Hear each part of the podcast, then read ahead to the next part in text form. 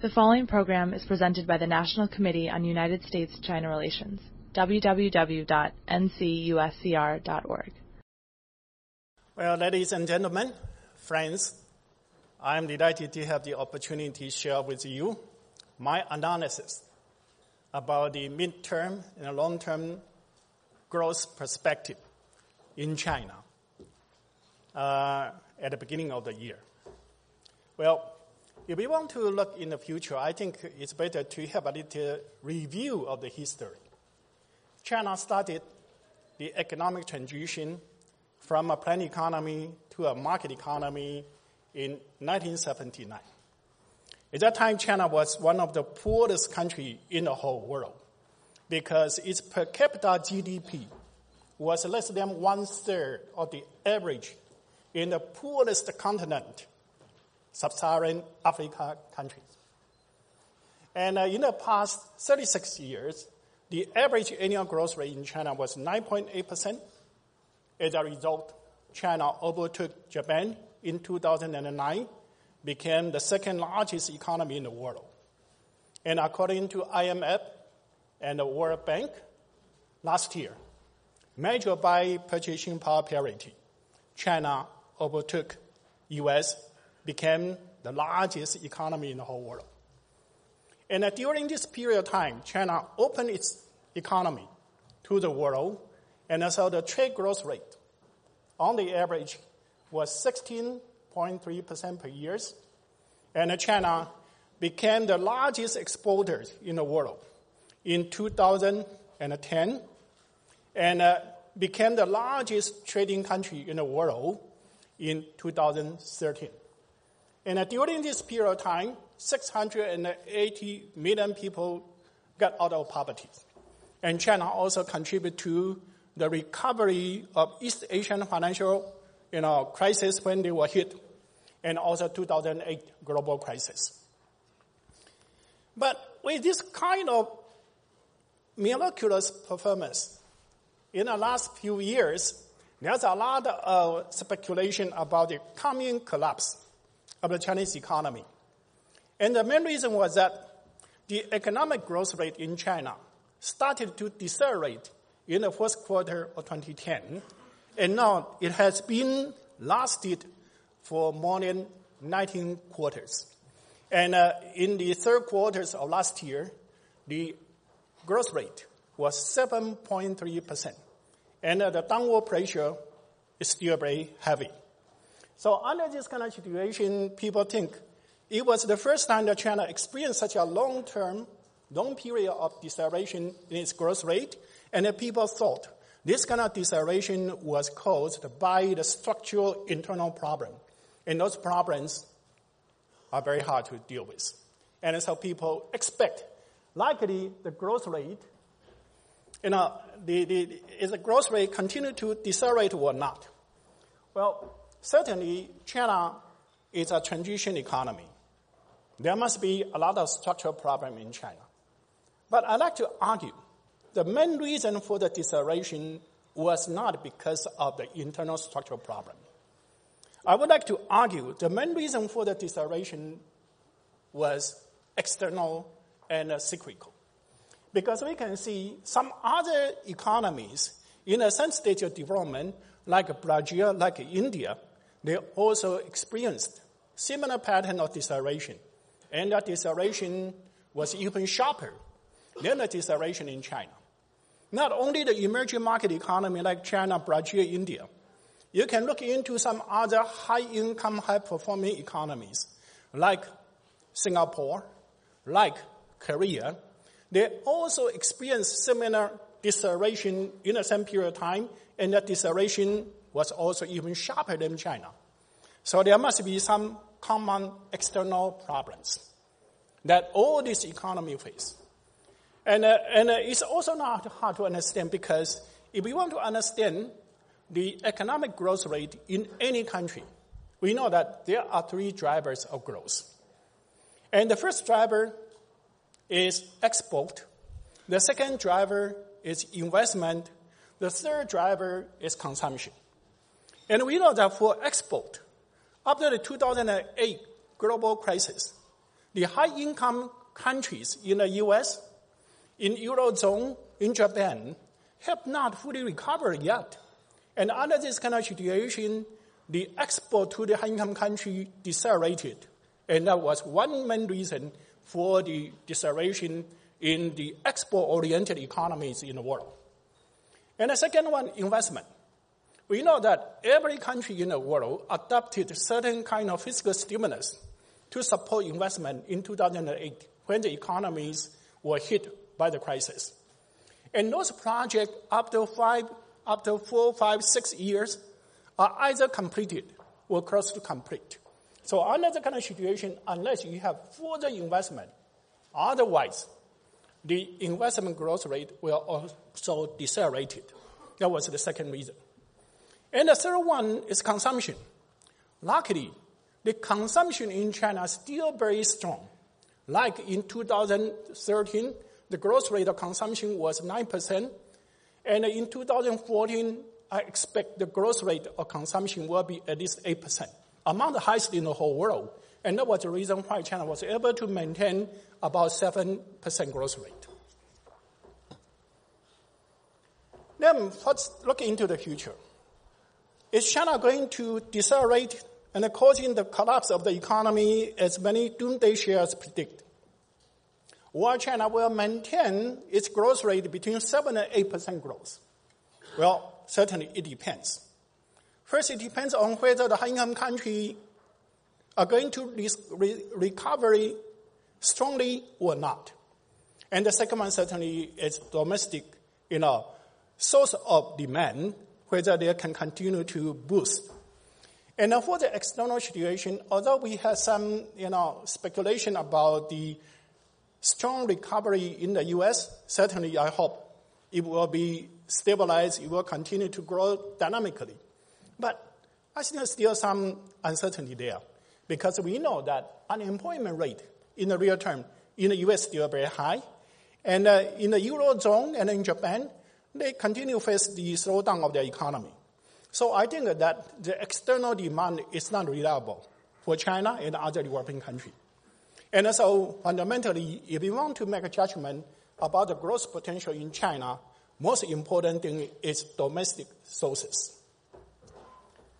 For the domestic demand, there are two sources. One is investment, and the other one is consumption. In the past few years, many people said China needs to switch its investment-led growth to consumption-led growth. And they attribute to the investment-led growth as the main reason for the slowdown in the Chinese economy. For that, I would like to disagree. Certainly, consumption is very important. It's our goal of economic development. However, if we want to have a consumption growth, we need to have income growth. And how to get the income growth? We need to improve the labor productivities. And the only way for improving labor productivities, one is technological innovation, the other one is industrial upgrading, the third one is to improve infrastructure in order to reduce transaction costs. And all three rely on investment. Without investment, you cannot increase labor productivities. Without improved labor productivities, you want to increase consumption, and then it will be an open invitation for crisis in China for a few years to come in the future. If you look into those countries which face economic or financial crisis, overconsumption is always the reason. So I think that China needs to start, need to continue to use its investment growth. If we have good investment in right area, improve labor productivities, income will increase. When income increases, then consumption will increase. And that is the reason why, although many people criticize the investment that grows in China, but if you look into the reality, consumption in China has been always very robust in the past 36 years. On the average, it's about 8% per year of consumption growth. Can you find that kind of situation in the whole world? And even in the last 2 or 3 years, the consumption growth rate in China was about 8%, 9%. So I think that investment growth was still the key for maintaining the stability of the growth in China. Certainly, if you want to use investment as a driver for growth, and to make this kind of growth sustainable, you need to have good investment opportunity, which give you high economic return and social return. And luckily, China still have plenty of opportunity for those kind of good investment opportunity, because as a middle-income country, China can always to have industrial upgrading, even we have many excess capacity in certain existing sectors, which still have scope for further industrial upgrading. Secondly, infrastructure investment. China is a middle-income country. We still can have a good scope for further improvement in infrastructure, especially in the inner city infrastructure like subways and so on. And the third one, environmental protection. The fourth one, urbanization. Currently, the urbanization rate in China is only about 53%. And for high-income countries, in general, the urbanization is close to 80%. So there's a huge scope for further urbanization. And all these kind of areas will be good investment in terms of economic return and social return. And this is one area I like to point out. This is one area a developing country differs from a high-income country. A high-income country, when they have a slowdown in the economy, it's very hard to find good investment opportunities. But as a middle-income country, we still have plenty room for further investment to improve the labor productivities. But if you have good investment opportunity, you also need to have good resources, right? And for that, China is also in a very good position.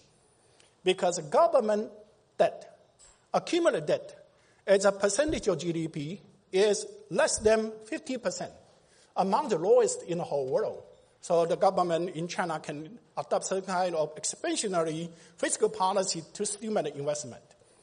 Not only the government is in good position, saving rate in China is close to 50% of GDP, among the highest in the whole world. So that means the government can use its fiscal expansion to leverage private sector investment. If you want to make investment, certainly you need to import raw material, equipment, technology. You need to have foreign reserves. China has $4 trillion of foreign reserve. So China is not limited by the investment resources as long as we want to make investment. And I'd like to mention this is something China differs from other developing countries. Other developing countries should also have good investment opportunities, but they may be constrained by the government fiscal position, or low saving, or limited foreign reserves. China are not limited by that. So with this kind of understanding, I am confident China will be able to maintain between 7% to 7.5% growth rate in the coming years. Even the external economic situation is not so robust as pre-crisis in 2008. China will be able to maintain between 7 to 7.5% growth rate. And it's not only in the coming 1 or 2 years. I think there's an opportunity for China to maintain this kind of robust growth rate continuously for another 10 or 15 years. The main reason is that China is a developing country, and we know that for developed country, if you want to have a sustained growth for a long period of time, you need to have a continuous stream in technological innovation and also in industrial upgrading. That is the only way to have a sustained long-term growth. In high-income countries, we know, like in the US, in Europe, in Japan, their industry, their technology are on the global frontiers. So if they want to have technological innovation, industrial upgrading, they need to invent those kind of technology or industries. But China is still a middle-income country. There's something called advantage of backwardness. In the technological innovation and industrial upgrading, China can still benefit from the existing technology and industry in the world as a source of its technological innovation and industrial upgrading. And that was the reason why China was able to maintain 9.8% growth rate continuously for 35 years. But in the future, how large that the advantage of backwardness is still there? I think the best way to measure that is the per capita income level, because per capita GDP is a reflection of the average technology and average value added of the industry in the country. And by that measure, in 2008, that is the newest data I can have, China's per capita income, per capita GDP, was 21% of the U.S. per capita GDP. And it was similar to Japan in 1951, Singapore in 1967, Taiwan, China in 1975, Korea in 1977. And all these four East Asian economies, based on the same level and a gap with the U.S., they maintain 20 years of 7.6% to 9.2% for 20 years. If they can realize this kind of growth rate on the same mechanism for 20 years between 7.6 to 9.2%, I think China has a potential growth rate of 8% per year for 20 years starting from 2008. You realize China's per capita income by the time of 2030 will be 50% of the U.S. per capita income measured by purchasing power parity. Population size in China is 4 times of the U.S. So measured by purchasing power parity, the economic size in China can be twice as large as the U.S. Certainly, if you want to look into the measurement by market exchange rate, that depends on how rapid the currency appreciation in China. But most likely, the economic size of the China will be at least 1.5% at 1.5 times of the U.S. economic size. So that's a likely scenario if the growth potential is realized. But certainly, it's only a potential. If China wants to tap into the potential, China needs to, maintain the social political stability to make people happy. But currently, people in China are not very happy due to the income disparity, due to the corruption, due to the pollution, due to the relation-based transaction instead of the rule-based transaction. And the first two, income disparity and corruption, makes low-income and middle-income people unhappy. Pollution makes everyone unhappy, and especially for the high-income people. And this kind of relation-based transaction instead of rule-based transaction make foreigners very unhappy. So with this kind of problem, since everyone is unhappy about China. And so that's the reason why, even though the economic performance is so good in the past 35 years, but many people always predict Chinese economy is going to collapse because of these kind of issues. But how come that with such a, remarkable economic performance that China had those kind of problems? I think it related to the way China engaged its transition from a planned economy to a market economy. As you know, that China did not adopt the Washington Consensus structure RP, tried to remove all the distortions simultaneously when China started the transition from a planned economy to a market economy. China adopted a pragmatic, gradual, dual-track approach. On the one hand, continue to provide certain kind of protection and subsidies to the old priority, heavy industry, capital-intensive sectors. On the other hand, liberalize the entry to the new sectors which are consistent with China's comparative advantages. This approach allows China to maintain stability and achieve dynamic economic growth during its transition from a planned economy to a market economy and avoid the collapse as we observe in former Soviet Union, Eastern European countries. But this approach, China also, pay some cost, because the need to protect those kind of old sectors rely on all kind of distortion in the factor price in the market. And those kind of distortions create the income disparity, because the sectors which receive the subsidies are in large-scale, capital-intensive, firms either owned by the state or now by quite a number of private owners. And they receive subsidies. They are richers who subsidize them. People put their money into the system and without services from, let's say, financial sector and so on. And that will cause income disparity. But it also creates a rent, because subsidies means it's a rent. And you're going to have rent seeking. Rent seeking is an economic term. It's another term people understand is bribing and corruption. And because of these distortions, the resources need to be allocated by the government.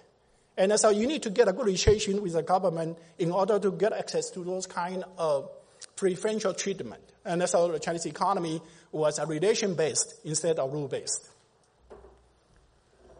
And why pollution is such a big issue? Well, it relates to the stage of development, because China is still on the manufacturing stage of development. We know that in an agrarian economy, in general, environment is very good. Then you move to the manufacturing stage, the energy intensity and emission intensity are both much higher, so you are more polluted. But when you move to the service-oriented economy, then the energy and emission will be reduced, and you can have a good environment. And so all the country started from agrarian to high income, they entering into a stage of very polluted, a stage, just like in New York, and in continental Europe, or in Japan, in Korea, and so on. They all enter into that stage. And China now are still in that stage. So that's one reason why China is so polluted. But it also related to the regulation, environmental regulation, and also technology. So China can do better if we have a better regulation, if we adopt a greener technology, but I think that this kind of problem cannot be totally avoided. And so with the understanding of the problems and the potential, what are the policy of the Chinese government? And as you know, in the third plenary in 2013, the government promised to deepening the reform to remove all the remaining distortions. And in the fourth plenary last year, the government, promote this kind of rule by rule and so rule of law. So those programs, the main purpose were to remove the remaining distortion in the Chinese economy in order to tap into the potential of the growth in China. And that's the implication what? I think that China is in the right track to removing, eliminating the remaining distortion in order to have a well-functioning market economy so China can tap into the growth potential. And with this kind of government policy, I think the business operation will have a level playing field between the national enterprises and the foreign enterprises, between the large enterprises and the medium-sized, small-sized enterprises.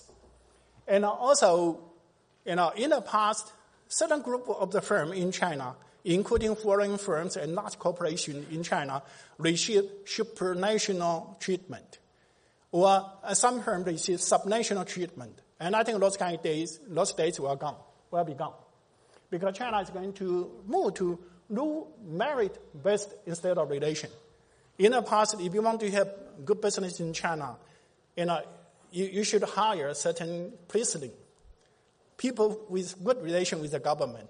In the future, if you want to have a good business in China, you need to hire people who are competent. And China will also have to continue to upgrade the industries in order to further increase income. And China will move to technological-intensive industries. And China will also rely on green industries in order to cope with the environmental issue. And China will move closer to the global technological frontiers. So China will have to rely more and more on indigenous R&D. And to make that possible, China will have a much better protection of IPR. And secondly, as Yao Yang also mentioned, last year China already became the next exporters of capital. And I think this kind of trend will continue, that China will become the major source of the capital in the world. And there's several reasons for that. The first one, certainly China is a resources, a skills economy. China need to get more resources. China will make investment in those areas. And China has a competitive advantages in infrastructure. And we know that many developing countries and even high-income countries, their infrastructure is bottleneck for their growth. And China will use its competitive advantage and funding to support infrastructure investment in a developing country or even in a high-income country. And also China will, continue to use merge and acquisition to get access to higher technology from advanced countries. And China also certainly will try to enter into the domestic market of the developing country and even high-income country by set up operation in those areas. And the last one, and it has a very important implication in that China will start to relocate its labor-intensive processing industries to other low-income countries, like Japan did in 1960s, Korea, Taiwan, Hong Kong, Singapore did in 1980s. And China was started to do that because of rising wages in China. But here I'd like to mention the scale of the relocation is so much different. In 1960, Japan manufacturing sectors employed altogether 9.7 million workers. In 1980s, Korea employed about 2.3 million, Taiwan about 1.5 million, Hong Kong about 1 million, Singapore about 500,000. By this time, in the labor-intensive industries alone, China employs 85 million. So China, the relocation will allow almost all the developing countries in the world to start an industrialization age and to achieve similar dynamic economic growth as China in the past 30 years if they capture those kind of opportunities. And the third one, the last implication, with rising of the income, China will continue to consume more and more luxurious goods, high-end goods. And currently, China already, contribute to about a quarter of the global market in car. And this will continue to be so, and it will become biggest. And currently, China already consumes about one-third of the luxurious goods in the world. And with rising middle-income country, certainly, China will become even a bigger market for that. So, with this, I hope that you share my excitement about China.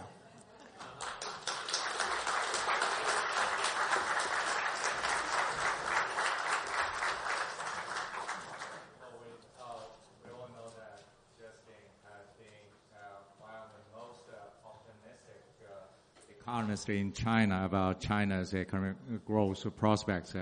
And today, I think, is particularly optimistic amid this downturn in China. I bet you have many questions. And because of time constraint, let's entertain one or two questions from the audience. Well, before you give the floor to the audience, he said I was too optimistic, right? But I like to say I have been accused of being too optimistic for the past 20 years. But, I like to say, but the fact proved, the actual performance proved I was too conservative. I published a book called China Miracle in 1994. In that book, I predict China would overtake U.S. in economic size measured by purchasing power parity in 2015. But as I mentioned, actually, China achieved that in 2014. So I was a little bit too conservative in that book. But in that book, in the past 20 years, at least especially in the first 10 years, everyone thought I was too optimistic. So I have a very good track records. Just like, Yao Yang said, if they send to Haizhou, last year, you will make millions of dollars. But in the past 20 years, if you listen to me, you may become billionaire.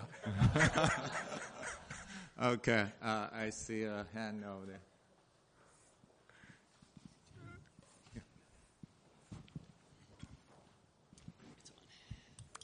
Good morning. I'm George Hogue from State Street. This is a question for Justin Lin. Slowly but surely, the RMB is becoming internationalized. Most recently, we had the Hong Kong-Shanghai Connect, which makes it easier for people to buy Chinese A-shares. I'm wondering if you could just say a few words about your view of the role of RMB internationalization and capital account liberalization in the rebalancing of the Chinese economy and how this should be phased in.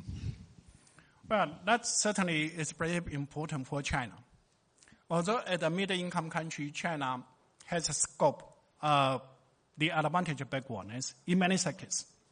But at the same time, as a middle-income country, China, certain sectors already become the global leaders, especially in the household appliances, and also in some new technology which require, mainly human capital, and also the cycle of the innovation is very short.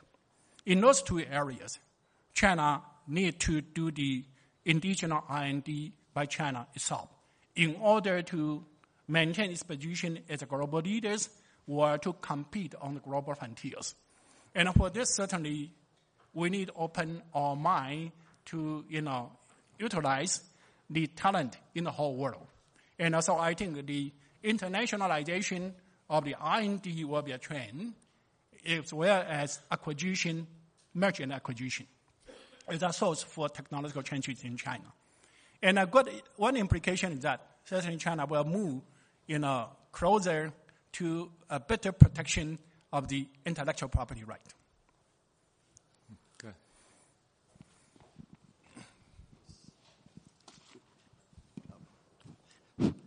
Bill Jones from Executive Intelligence Review.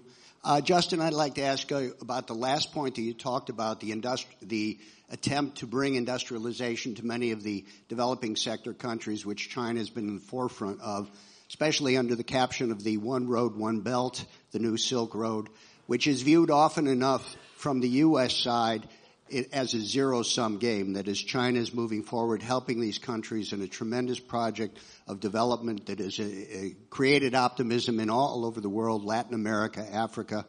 But President Xi, at his press conference with President Obama, extended an invitation to the United States to participate in this program.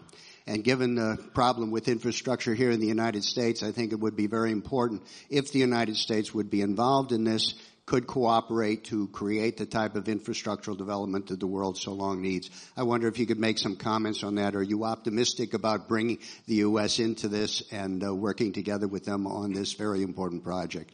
Well, I think based on economic analysis, certainly if U.S. can participate, other income countries can participate, and to capture that opportunity for the low-income country, it will be good for the low-income country and high-income country. It's a win-win.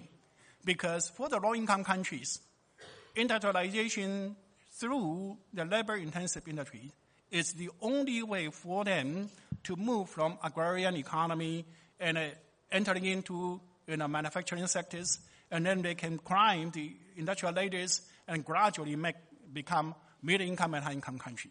All the country that move away from agrarian to middle-income to high-income country, that is the only route, except for a few oil-producing countries. So it's a good opportunity for the developing country. At the same time, we know that at the current situation for high-income country, what we need for high-income country is growth in other parts of the world in order to create an export market and allow them to have a room for structural reform domestically. And so if we can have a mechanism to help other developing countries grow dynamically, their market will become larger. High-income countries will increase their export. With export increase, it will have the same implication as devaluation in the past to create a space for structural reform. And so I think that hope through this conference and so on, we can spread this message to the politicians in the U.S., in the other high-income country. So we can join hands to make we have a prosperous, common prosperity for all the countries in the world, not only in the high-income country, but also in the developing country. Okay, I see many hands, but for the sake of time, probably we have to stop here. Let's thank Professor Lin for his wonderful speech.